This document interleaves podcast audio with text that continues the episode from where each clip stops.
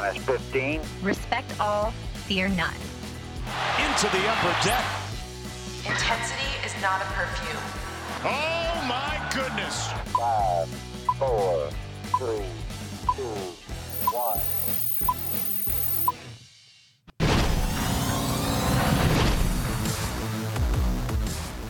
From inside the warehouse at Oriole Park at Camden Yards, it is the MASN All Access podcast. Paul Mancano and Brendan Mortensen here with you. Brendan, as you can hear from my voice, I am sick. Yeah. This was you a couple weeks ago. It is me now. I made a trip up to snowy Syracuse, and I came back with the Syracuse flu. That'll happen. It's not a. Syracuse because you go up and it's about 30 degrees colder than anywhere else on the planet, seemingly. Uh, yeah, and with an extra foot of snow. Right. that you were not expecting.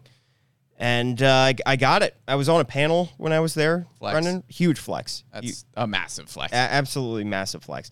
Uh, and uh, I was on with a couple other people, and I realized the the ultimate faux pas that I never want to make that this poor woman made on the panel alongside me when she was talking about making a good impression in the industry. We're talking to students and how you know how you treat people is important and right. if you you know show up and you're energized and you work hard as an intern that'll go far and she uh, said was using that as a point. and then she said like you i know you intern she pointed to a student for nbc the one summer that i was there and he said me She Oh. said- and she said yeah and he said that wasn't me Oh, no. and she was using it as a point to say i remembered you because you were great That's brutal. and she clearly remembered the wrong person That's I- just tough. I felt very bad. Uh, you just have to be so certain of something like that before Yeah. you pull the trigger on it, because it's just all anybody thinks about. And then there, the, I would still be thinking about. I'm still thinking about it now, and it wasn't me. Ooh. Yeah, Ooh. I'm, I'm secondhand uncomfortable from hearing about that experience. Because then she had to pivot and was like, "Well, the the person I was talking about, well, he was great." that- yeah, it, it. That's- just kind of undermines your point. It's not what you want. Anytime you're making a statement like that, you have to be so certain of it. Yeah. So just something to keep in mind. That's tough. Yeah. Well, Brendan, on this podcast today, we're not going to be calling anybody out by name. I'm pretty sure all of our audience. Can I say all of our? No, I'm just. I'm not going to do something like that. Uh, I'm going to be discussing with you, Brendan, pitching prospects for the most part. How the Orioles have developed those people, how they have turned them into quality pitchers in some instances, and so in other instances, not so much. Yeah. Uh, but first, we need a spring training update from you, Brendan. That we do. Not too many things to update so far. Uh, on the injury front, we have DL Hall, who is still ramping up a little bit. He will not be ready to pitch in spring training games until later this month. So that kind of seems like it takes him out of the competition for the Orioles opening day rotation, which is kind of a bummer. I didn't think he was going to make the opening day rotation Yeah. either way, but it still would have been fun. I think he could have given guys like Dean Kremer a run for his money. So DL Hall kind of out of that competition as of right now. It seems like can't imagine the Orioles would throw him in the rotation after not really seeing him much during the spring. Presumably going to start in AAA as a starter, assuming he won't start in the bullpen. That's what we've heard so far. And then Terrin Vavra, another injury, was scratched from the lineup a couple days ago, but appears to be progressing. That appear to, appears to not be a serious injury, which is good because of how well Terrin Vavra was playing prior to that injury. Yeah, everybody keeps using the same pun of tearing it up.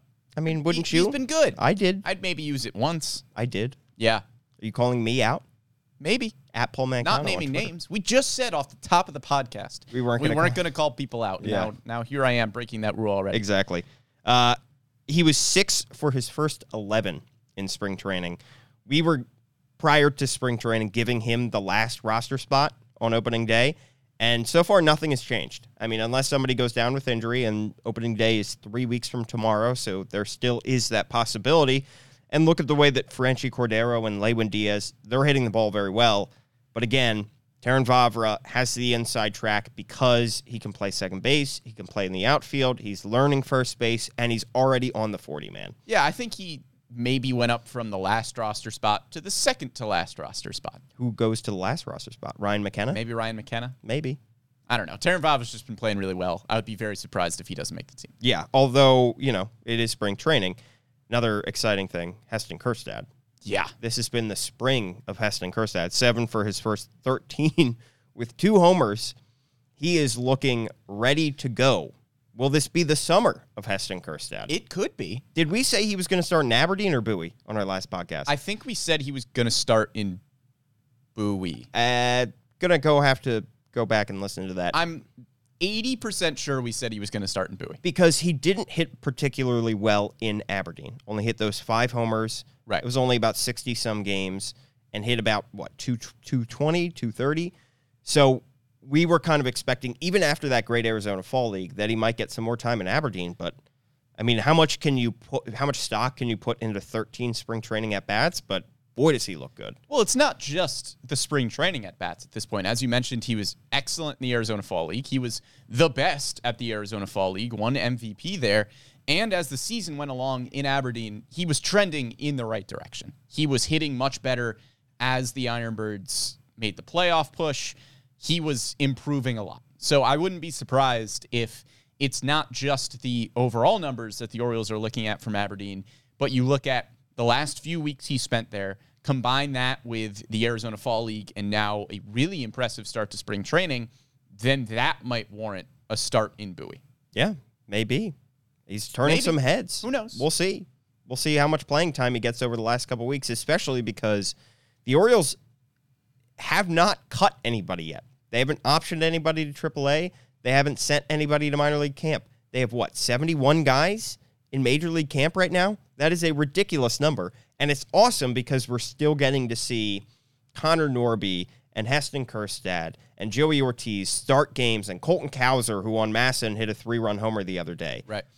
we're still getting to see them playing in games. But it's just crazy that the Orioles are saying all these guys are considered good enough so far for our big league team. We don't want to send anybody home. Right. And especially those guys Not that home are at to minor league camp. Right. And and the guys who are at the upper levels of the minor leagues right now, they might be able to get some more run with Cedric Mullins now Yeah. playing for Team USA at the World Baseball Classic. That opens up center field for Colton Cowser, who is getting a spot there today. Right. Anthony Santander just left for the World Baseball Classic. Maybe there's some more at bats to be had there as well. So exciting to see those young guys who are at the upper levels of the minor leagues get to face some big league competition. I do want to have the word of caution that it is just spring training. And the example I will use will be Yusniel Diaz, unfortunately, who was awesome every spring, it felt like. He had four spring trainings with the Orioles, went 32 for 108 in those time frames, hit 296 with two homers, three triples, eight doubles. And I remember every spring being like, he's turning heads. Maybe he'll make the, the team out of camp or, you know, start the year in AAA and get a quick call up. And every year it felt like he couldn't, either injury or poor play, he couldn't get his feet under him. Guys, certain guys are just prone to flashing in spring training. And Yusniel Diaz was one of those guys. So, all to say, take it with a grain of sand or a grain of salt or whatever grain you can find A small grain. a small grain, not a large grain of wheat. right. And uh, you are going to have the exact appro- approximation for how important these stats are. Yeah, Roch Kubatko wrote on MASNsports.com the other day. Well, I think it was this morning actually. Don't look into spring stats all that much. Don't look into September stats all yeah, that much. Buck Showalter always used to say, Right. "Don't don't count September stats." Right. So yeah, uh, but still good to see these guys are doing well.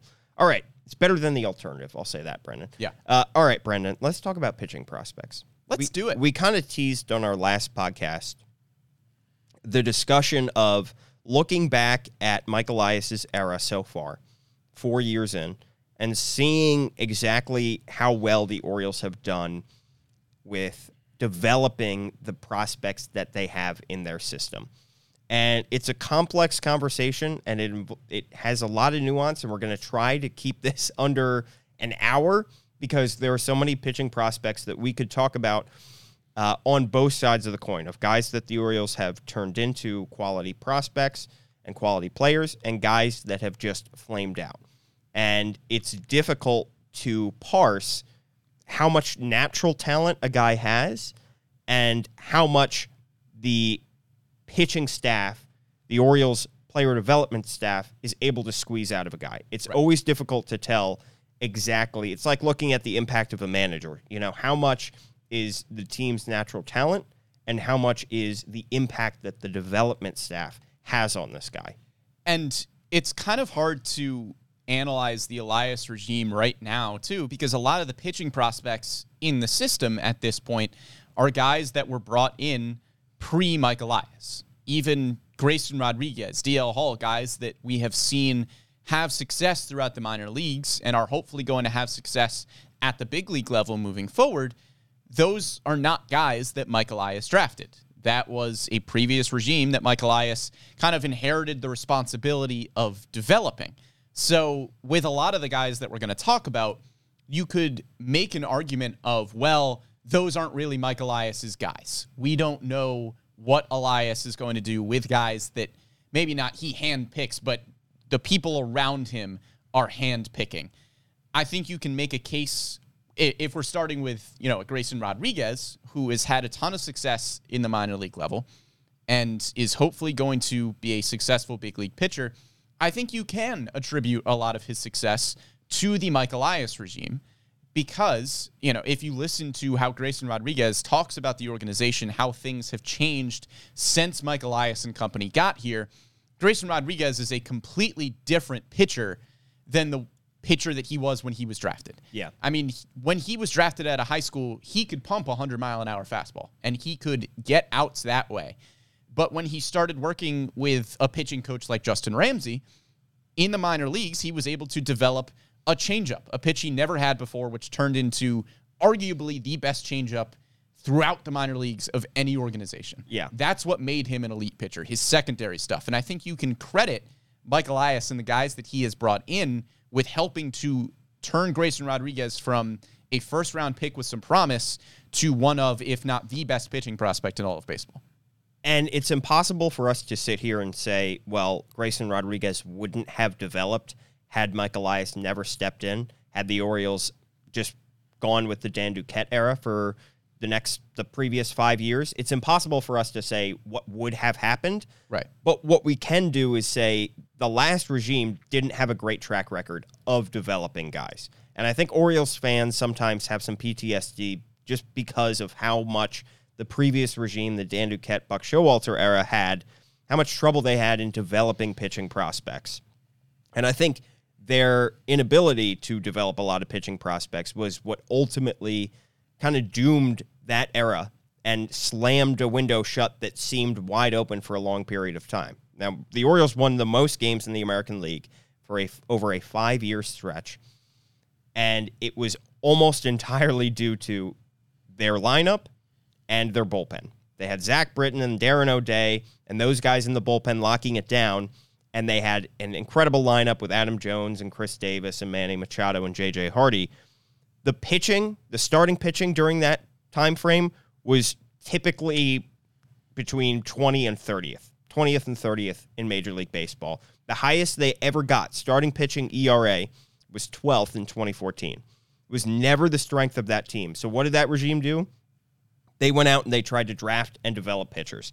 We saw it with Dylan Bundy, with Kevin Gausman, high first round picks.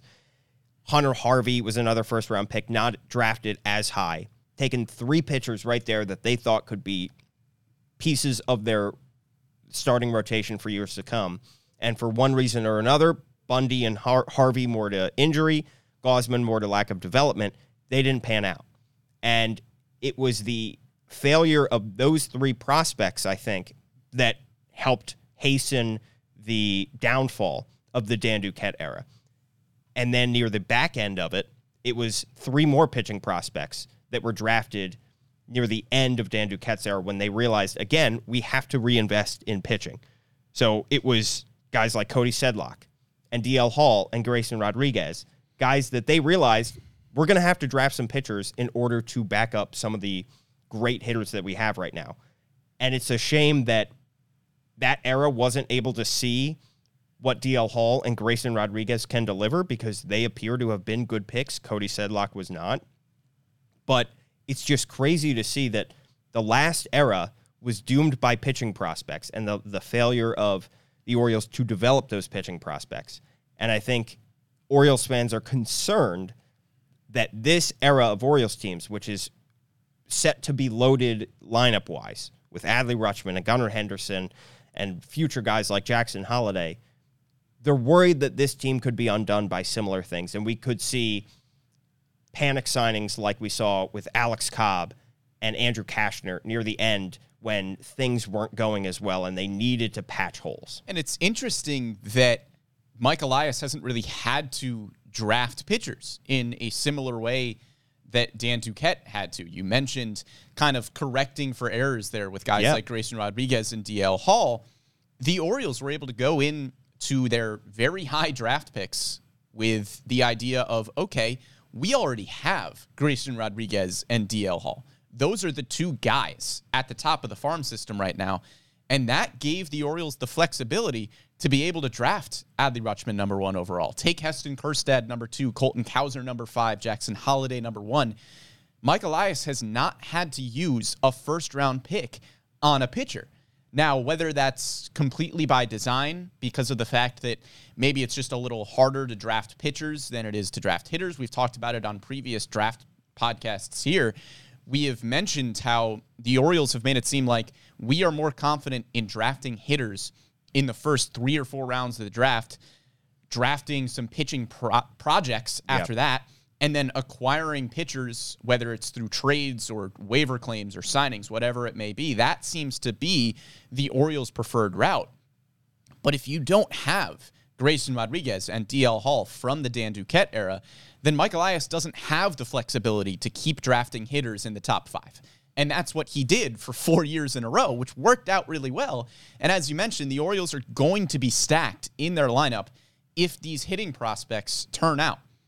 But are they going to be doomed if Grayson Rodriguez is the only pitching prospect from this farm system that turns out to be what the Orioles need him to be? Yeah, because when Mike Elias took over, it wasn't just Grayson Rodriguez and DL Hall that we were talking about.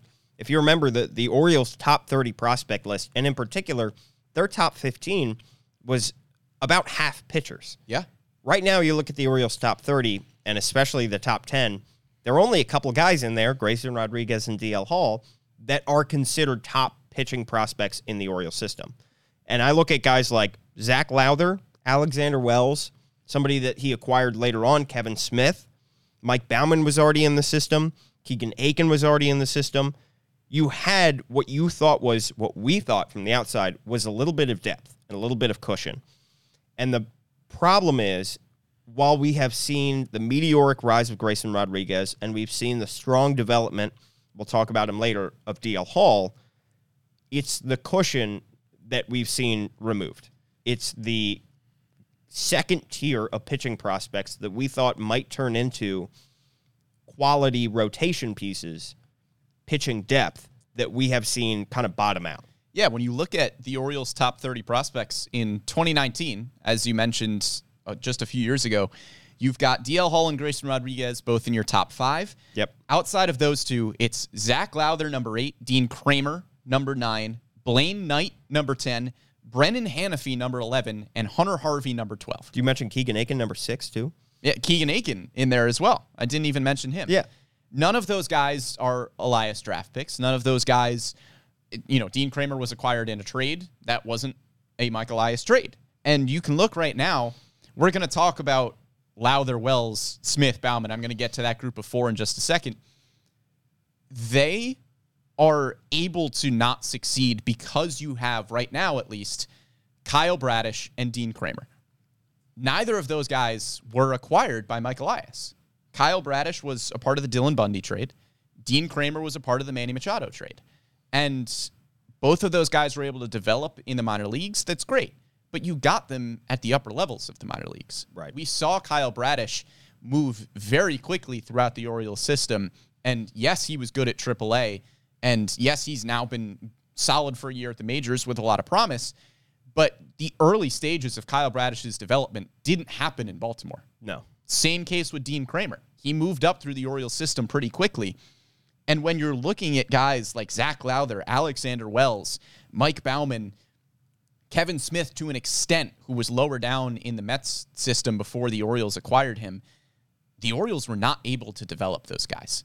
And we talked at length over the last few years on this podcast about how even if one of those guys turns into a starting rotation piece, you'd feel pretty good about that. None of them did. And you could add Dean Kremer and Keegan Akin into that jumble if you wanted to and say, hey, well, Dean Kremer turned into uh, hopefully a solid starter at the big league level. Keegan Akin is a solid long reliever. I wouldn't really put those two in that group. I mean, maybe you could put Keegan Akin there because the Orioles are able to develop him, but he didn't even turn into a starter. Yeah. So now we're just talking about a group of guys who were not first round picks, who didn't have the huge high end pedigree of being a front end starter. You just needed them to be a back end of the rotation starter, and none of them were. Let's start with the pair of lefties that I think were grouped together so often in their minor league career, and that's Zach Lowther and Alexander Wells. Lowther's now 27. He's still in the Orioles system. He was not a non roster invitee to spring training, but he is an extra guy who can get work in exhibition games because he makes the trip with the team. He was a 2017 second round pick by the Dan Duquette era. He peaked at number 12 in the Orioles top 30 back in 2021. He made his big league debut in 2021, had six starts, six seven, six six seven, I should say, ERA, high strikeout rate, but was walking almost four per nine. Not a good rookie year. 2022, last year, pitched in just one big league game, allowed five earned runs, and more troubling than that, he uh, had an ERA over 10 in AAA last year. He was removed for the 40 man from the 40 man roster for Jonathan Arauz in mid June and cleared waivers and remained in the Orioles system. Alexander Wells, international signee, peaked at number 15 in the Orioles top 30 back in 2020.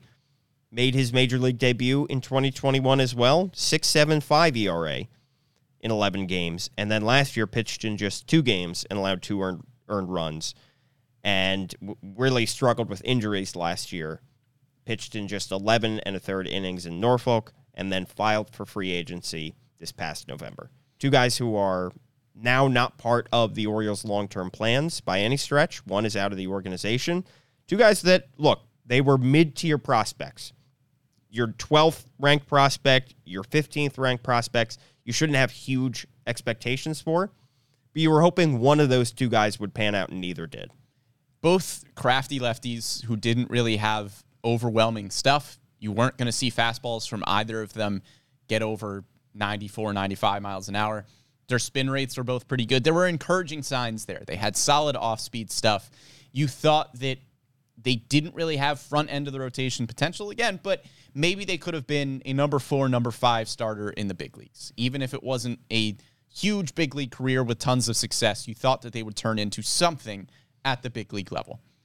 But they both continued a trend that we have seen from Orioles pitching prospects, which is you're solid at single A, solid at double A, get to triple A. Uh oh, something happens at triple A, and those pitching prospects just hit a wall. And I understand that between every level of the minor leagues, there is a natural talent jump. It's a lot harder to pitch in double A than it is to pitch in single A. And it's a lot harder to pitch at AAA Norfolk than it is to pitch at double A Bowie. But both of these guys seem to hit the same brick wall that a lot of Orioles pitching prospects have hit at AAA Norfolk, which is pretty concerning. And you can make an argument with both of those guys that, hey, they never really got into a consistent rhythm at the big league level. They didn't know whether they were going to be starting games or coming out of the bullpen. That's really hard to do when you're pitching sporadically against big league hitters. And I understand that argument. But on the flip side of that coin, they never did anything at AAA to say, hey, this guy deserves a shot every five days. Kyle Bradish did it last year. He was excellent at AAA Norfolk to start the year to the point where the Orioles said, this guy needs a shot every five days. We're going to let him work through those rookie struggles a little bit because we can see the potential on the other side. He has nothing left to show us at AAA Norfolk. We think he can be a big league rotation piece. Go work it out every five days because that is what Kyle Bradish needs for his long term development. Zach Lowther and Alexander Wells, they didn't show you enough to say this guy needs a shot every five days. Yeah, and same with Mike Baumann, who was not a crafty lefty. He was a big, strong righty, still in the Orioles system, and I think could be could get some opportunities with the big league team this year potentially, but certainly the Orioles don't have the same long term vision for Mike Baumann that certainly we thought that they did maybe a year ago. And it's the same story, Brendan. Gets to AAA, and in 2021 he got to AAA and he was great in six starts. Not so much last year. A 4.20 ERA last year with Norfolk, bounced back and forth between Baltimore and Norfolk, but was never relied upon hugely in Baltimore. 13 games and had a 4.72 ERA. He's entering his age 27 season now. A, a guy that peaked higher than Lowther and Wells in the Orioles top 30. I know that's an external rating system, but he got all the way up to number eight in the Orioles top 10. And another guy that right now, I think it's safe to say, is not a part of the Orioles' long term plans. No, I don't think he is a realistic part of this rotation competition right now. I mean, Michael Elias has said that there's about 12 guys who are theoretically competing for a starting rotation spot at this point. Mike Baumann is probably within those 12. But when you talk about the seven or eight guys that are realistically in this Orioles starting pitching rotation competition, I don't think Mike Baumann is even really in the group of Spencer Watkins right now. I wouldn't put him in the same tier as Spencer Watkins and Austin Voth. Right. When you're looking at the starting rotation, both of those guys started games really effectively last year. I think Mike Baumann still has a chance to make the big league bullpen. I think if you need another long reliever, right-handed pitcher, then yeah, maybe Mike Baumann gets a call from AAA Norfolk. But I'd be pretty surprised if he cracks the 26 man roster right now. Yeah. And then Keegan Akin, somebody who is a little bit more a part of the Orioles' plans than the three guys that we just talked about, than Wells, than Lowther, than Baumann, because he has established himself now seemingly as a quality lefty reliever. Probably a more of a long reliever than any kind of high leverage guy, but that's still a valuable spot to be in. Remember, he was somebody who was drafted highly by the Dan Duquette era, somebody who, again, doesn't have outrageous stuff, but has a great spin rate on his four seam fastball. And I think we will see him in the big league bullpen this year because he had an ERA of 320 last year in the big leagues. He is on the upper echelon, on the higher end of the curve of pitching prospects who the Orioles have been able to develop. Right. Still, he is not a big league starter and he's not a big league high leverage reliever. Yeah, and uh, that's just it. If you want to say, well, Keegan Akin is a success story out of that group, is he? I mean, he- he's at the big league level. He's pitching pretty well out of the bullpen, and you're happy about that. You're happy that you have a solid left handed long reliever, but that's not really what you wanted Keegan Akin to be. You were hoping that he would be a number four, number five starter at the big league level. And maybe the long reliever wasn't the floor. The floor is probably where Zach Lowther and Alexander Wells are right now, which is probably not any sort of a part of the big league level going forward. So Keegan Akin didn't hit his floor, but he didn't hit his ceiling. Right. He's probably in the 40th percentile in terms of outcome. Yeah. It's not the worst case scenario, but it's certainly not what you were hoping for. And so those four guys, Lowther, Wells, Baumann, and Akin, like you said, Brendan, Mike Elias and company didn't pick these guys.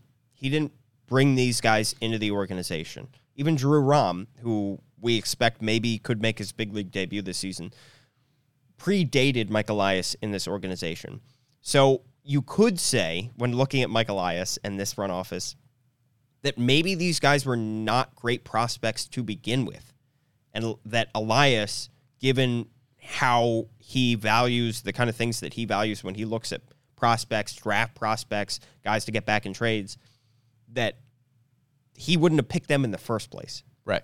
And so the front office and the development staff have just been able to squeeze out as much as they possibly can out of guys that didn't have particularly high ceilings to begin with. That's an optimist's view, I think you could say. Yeah, I would agree. And good question from Mark on YouTube that I want to address here. Can you talk about some of the development philosophy differences between the Duquette era and the Elias era? We don't know a ton of the intricacies, but from what we have heard from guys like Grayson Rodriguez, who was a part of those two different regimes, it seemed like when Grayson first got here, the philosophy was a lot of just kind of old school mentality to pitching. It was, hey, Grayson Rodriguez, you have a 100 mile an hour fastball. Go use that thing a lot. use it effectively. And then, you know, it, you were just kind of approaching hitters with either an overpowering stuff that we saw from Grayson Rodriguez and DL Hall, or some of the guys that they were drafting, like Zach Lowther, the international signing of Alexander Wells. Those were kind of traditional crafty lefties. It, w- it was a lot of an old school approach to pitching.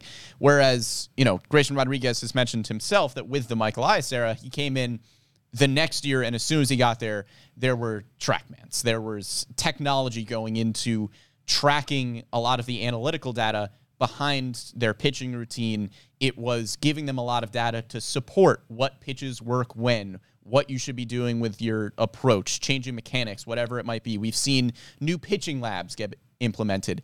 So it seems like, in terms of developing pitching, the Mike Elias regime has used a lot more kind of current age technology with developing their pitchers and, and bringing more information to them that they're able to use on the mound. Yeah, it's tough to give a one size fits all answer here. And I think that's a common question that we get from a lot of people. It's like, what does this front office, what does this development staff emphasize? Do they want pitchers to throw more fastballs? Do they want pitchers to work out of the stretch more?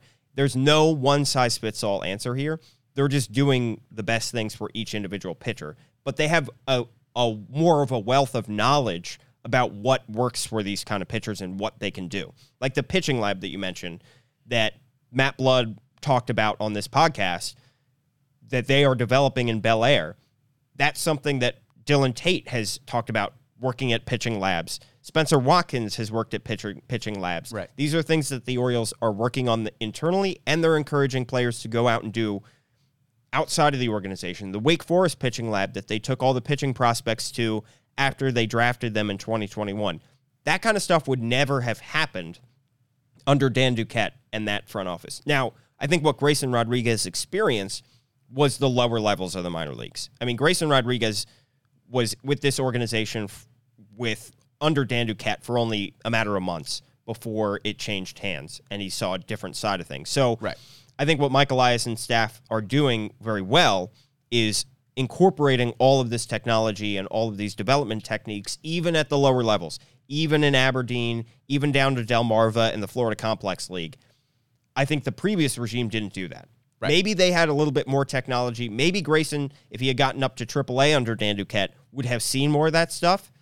But that previous regime clearly didn't think it was as important to introduce that kind of technology, make an investment in that kind of technology at the lower levels. Yeah, I guess the blanket statement would just kind of be giving pitchers and coaches the necessary information to know what best works Yeah. for pitchers. Right. You're using the proper tools and technology, giving them the data to be able to succeed. And it's it's very individualized as you mentioned, so you can't really say what pitchers are doing more or less of on an organizational scale. Right. But it is on an individual level giving them the information they need to succeed. So we talked about four guys that were brought in by the previous regime that Mike Elias and company have not so far been able to develop as much as some of the other top tier pitching prospects. One guy that they brought in that Mike Elias was here for the introduction of, and that was Kevin Smith. Yeah. Entering his age 26 season. Now, he was acquired in the Miguel Castro trade. We incorrectly said in the last podcast it was one for one.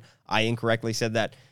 Uh, Victor Gonzalez, who was a recent international signee, was also part Yeah, I think it was Kevin Smith and a player to be named later. Yeah, or Cash, I think was that, that and that turned into a player to be named later. So uh, Kevin Smith was brought in by this regime and came in at number 12 in the Orioles top 30 prospect list. We were praising the trade at the time because of the high tier of prospect that Kevin Smith is. And in 2021, he struggled in Norfolk. 623 ERA in 16 games. And then last year had a 466 ERA in 19 games, six starts in Norfolk. Struggled with injury, was all over the map. Yeah. And I know command has been a big issue with him. And it appears that Kevin Smith right now, he's dropped out of the Orioles top 30. And we're very unsure about the long term status of this guy in this organization. Yeah, it kind of got to the point last year where we didn't really know what was going on Yeah. with Kevin Smith. I, th- I think it was the end of last year where he was in Bowie working with the pitching coaches, but he wasn't actually pitching in games. Like you would just see him warming up, but he wasn't actually getting any game action. Yeah. So Kevin Smith went from a pitching prospect that we were really excited about to we don't even really know where he is in the minor league system.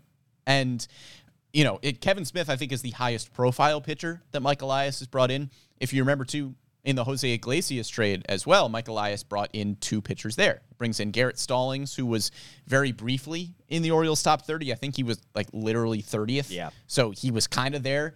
Garrett Stallings has not put up very good numbers in the minor league system. Jean Pinto kind of seems like the better pitcher of that trade. Jean Pinto was an international signing by the Angels who was kind of the throw in along with Garrett Stallings in that deal.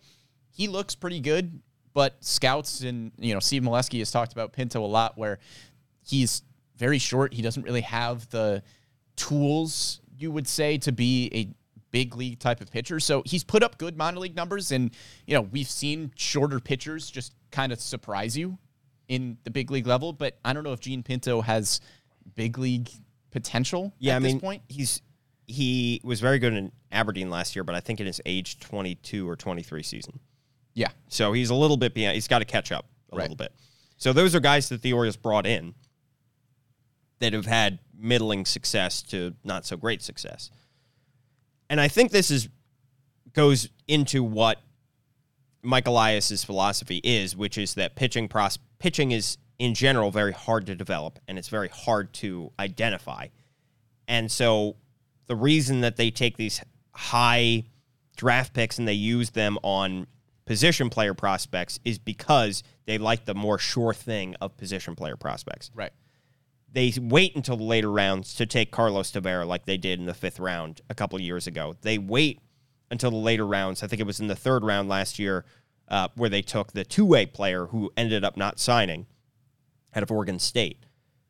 They wait because they believe they would rather use the high dollar amount picks on guys that they are pretty sure will work, work out, and they will wait until later for the pitching prospects. The Right. problem is, though, does that limit your ability to acquire top tier pitching prospects, period?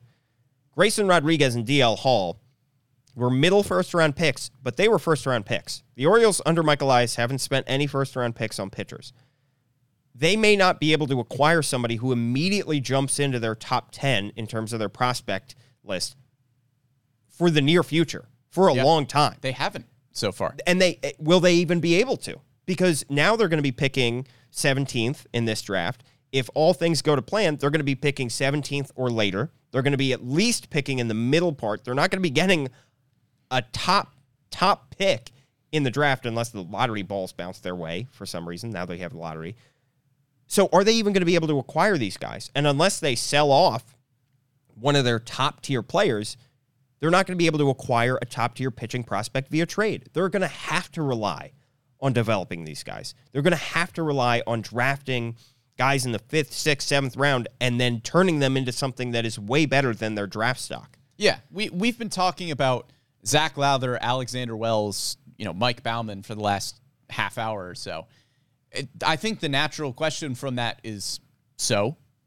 So these guys didn't work out. Right. It, it doesn't really seem to be making a huge impact on the big league level right now, right? Because you have five guys right now in your starting rotation with Kyle Gibson, Cole Irvin, who you acquired. You have Grayson Rodriguez, who is a top flight pitching prospect that Mike Elias didn't need to worry about drafting. So Yeah. he is presumably in the rotation. And then you have Dean Kremer and Kyle Bradish, two guys who were acquired via trade before Mike Elias even got here, and the Orioles were able to develop them, and now they look like they're in the starting rotation. So so what? Zach Lowther and Alexander Wells, Mike Baumann don't work out. Who cares? But I think the issue with that is not those guys. It is the issue that they represent, as you mentioned, which is the Orioles are not clearly have not drafted, have not felt comfortable drafting pitchers in the first few rounds. And we aren't really going to see any pitchers come up throughout the minor league levels that the Orioles drafted that are super exciting. I mean, what you have guys like Carlos Tavera, who you know, is maybe a an exciting pitching prospect, but He's not in the top 30. he's not in their top 30. He was what a fifth or sixth round pick. fifth round pick, I believe. Yeah. So Carlos Tavera is kind of the pitching prospect from an Orioles draft class that we're talking about. And if I am looking at evaluating what Michael Elias is able to do with guys that he has either drafted or acquired in some way and how he can develop them, it's the group of Cade Povich, Chayce McDermott, Seth Johnson yeah. that is kind of to me the new Lowther, Wells, Baumann. Except he did acquire them. Except you can't make a case anymore that well Zach Lowther didn't work out because he wasn't a Mike Elias guy. Yeah. Alexander Wells not a Mike Elias guy. All three of these guys, Mike Elias acquired via trade. He bought the ingredients. Right. So if Cade Povich, Chayce McDermott, Seth Johnson don't work out, I mean, maybe you could fall back on an argument again of, well, they weren't Mike Elias draft picks. And then you could just continue that cycle over and over. But at this point, the guys that Mike Elias has brought in, they are hand picking these guys right now. Yeah. So if Cade Povich, Chayce McDermott, Seth Johnson, if none of those guys turn into a big league starting pitcher, then you really have to look at how this front office is able to acquire and develop pitching prospects. Because the onus does not fall on Dan Duquette anymore. Yeah. That's all Mike Elias. It is strange too because the Orioles have done such a good job in taking guys who were already at the big league level and had failures elsewhere and turning them into quality pitchers. Austin Voth being the prime example of somebody who struggled mightily in Washington. Orioles pick him up off waiver claims in his age 29 season and turn him into a quality pitcher who might be in the bullpen, might be a reliever this year. Spencer Watkins Mike Brandon Hyde said the other day, more credit needs to be thrown at Spencer Watkins for everything he did for this team last year. Yeah. As a spot starter, a fill-in starter, somebody who again is up there in age. He's no longer a 25-year-old, he's closer to 30. And yet he filled in, he bounced around from team to team. The Orioles pick him up on a minor league deal and are able to get some quality innings out of him. The weird thing is they're able to do this well with guys that have failures elsewhere in the big leagues and get them in. It's the guys that they get at the lower levels. It's the guys that they get in the minor leagues that they can't quite push over the hump. Right. And honestly, if I'm looking at Povich, McDermott, Johnson, if one of those guys a few years down the line doesn't turn into a big league starting pitcher, I think I have major questions about the Orioles' ability to acquire and develop pitching prospects. If they are going to continue to draft hitters in the first few rounds, that's fine. It's a strategy that has seemed to work out so far because you've been able to draft guys even outside of the first round. Gunnar Henderson was not a top pick. He is still obviously turned into something great. He's the number one prospect in all of baseball right now. Jordan Westburg, guys that weren't drafted. 30th, 30th overall Right. pick. 30th overall pick. Joey Ortiz was a fourth round pick. You have a lot of guys. Kyle Stowers. Kyle Stowers, second round pick. They have been able to draft guys outside of the first round as hitters that they have developed into quality and hopefully good big league pieces for years down the line. They have yet to do that with a pitcher. Right. And right now they're getting by because you have Grayson Rodriguez, you have DL Hall, you have Bradish and Kremer that you acquired via trade. That's four guys that Mike Elias did not bring in.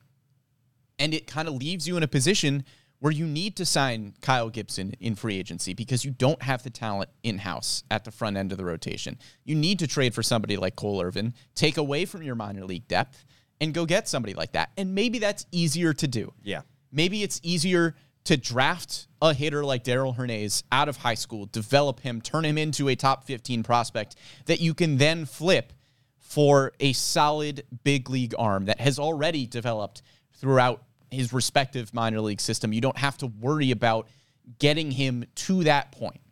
Maybe that's just easier. And maybe that's the philosophy that this front office has.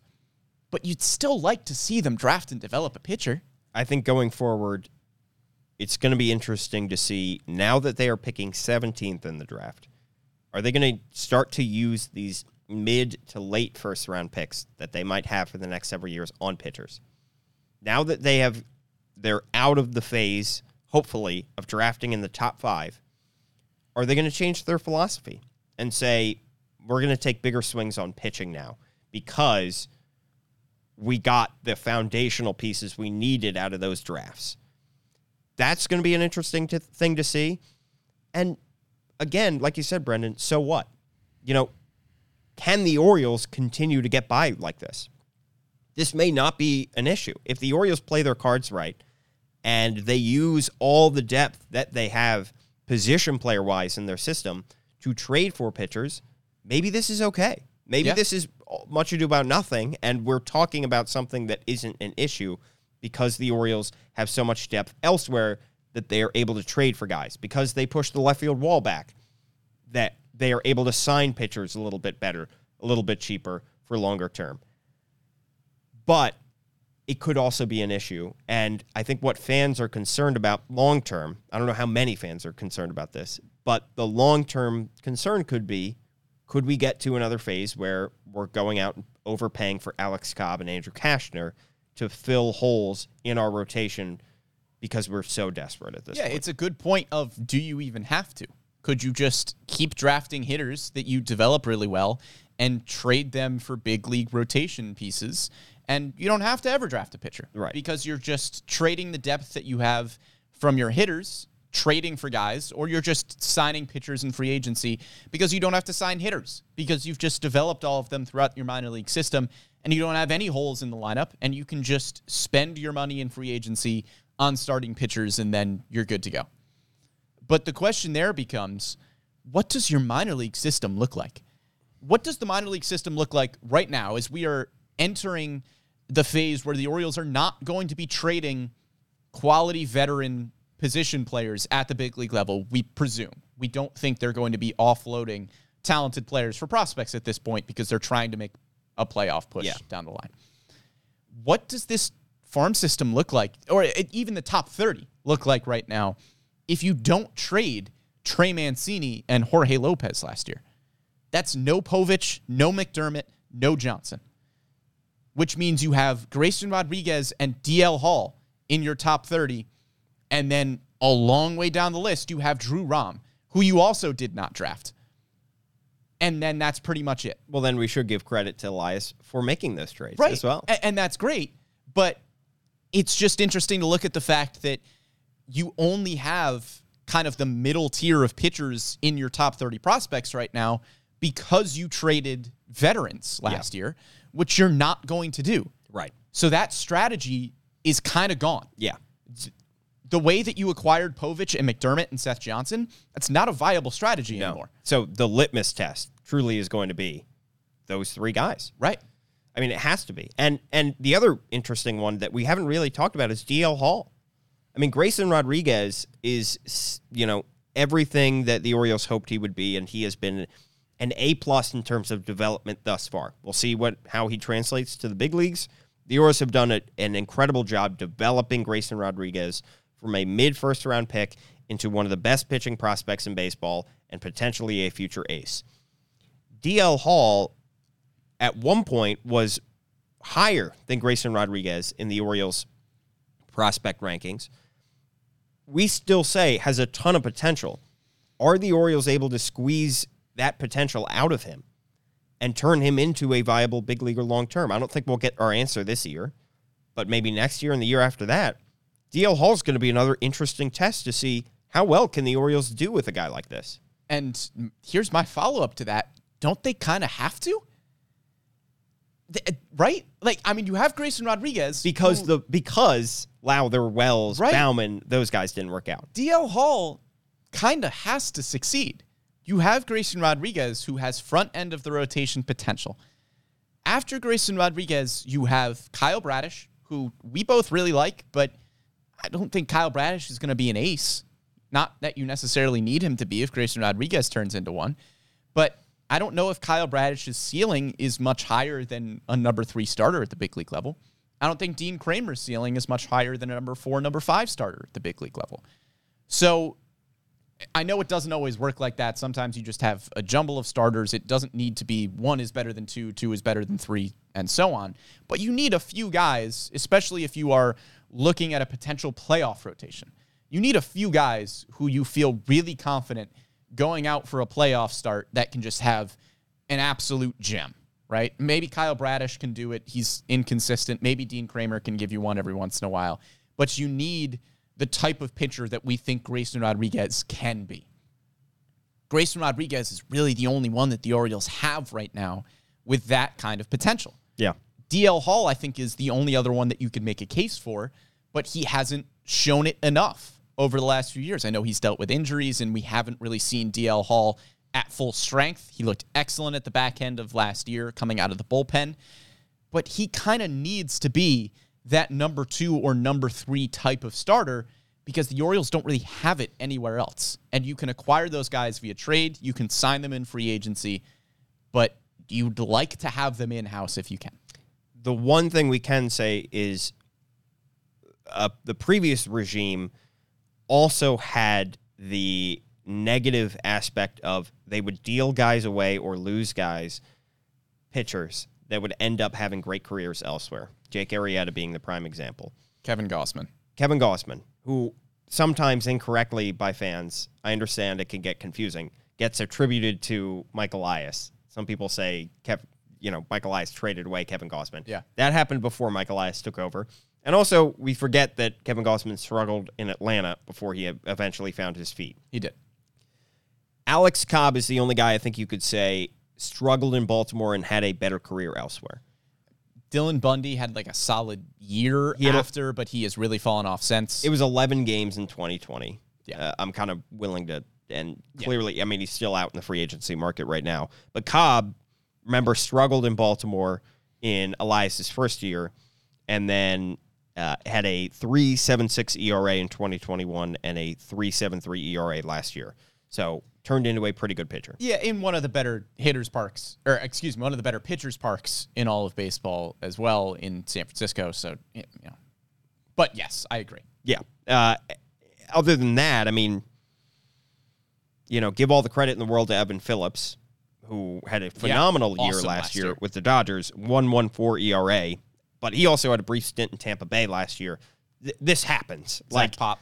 Zach Pop as well, who again though I don't think the Orioles willingly gave him away. I think they thought Zach Pop was not going to get taken in the Rule Five draft. Yeah, but he's been very good. He has. They they probably I think if Michael Elias had a do over, would say I would have protected him from the Rule Five draft. If they got one takesies backsies, takes these backsies. he would be a takesies backsies. I think it would be Mike Yastrzemski, probably. Uh, I don't know. Yeah, probably. Yeah. Uh, so there are a couple instances, but also every team has instances of that. Every team Yeah. has. They traded away, you know, Fernando Tatis Jr.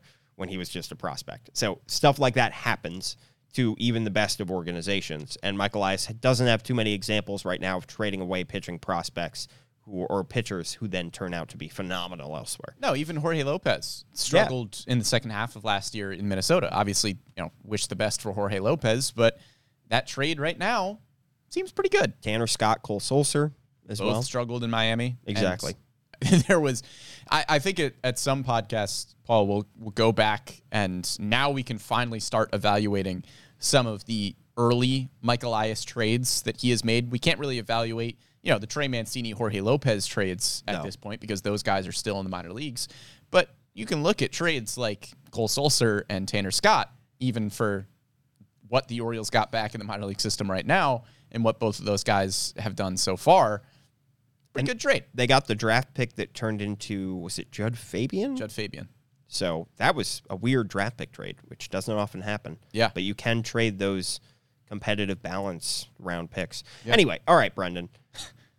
We've talked a lot about the pitching prospects, and there still is a lot to be written uh, on those pitching prospects. And I think this year will be a, a very important year for the pitching prospects in the Orioles system that Michael Elias has acquired, and also for some of the guys at the big league level that we've seen the Orioles pin their hopes upon. Yeah, this was a very inside baseball podcast. So thanks for sticking with us. But my takeaway from this is that you can make arguments about Lowther, Wells, Baumann not necessarily being this front office's guys.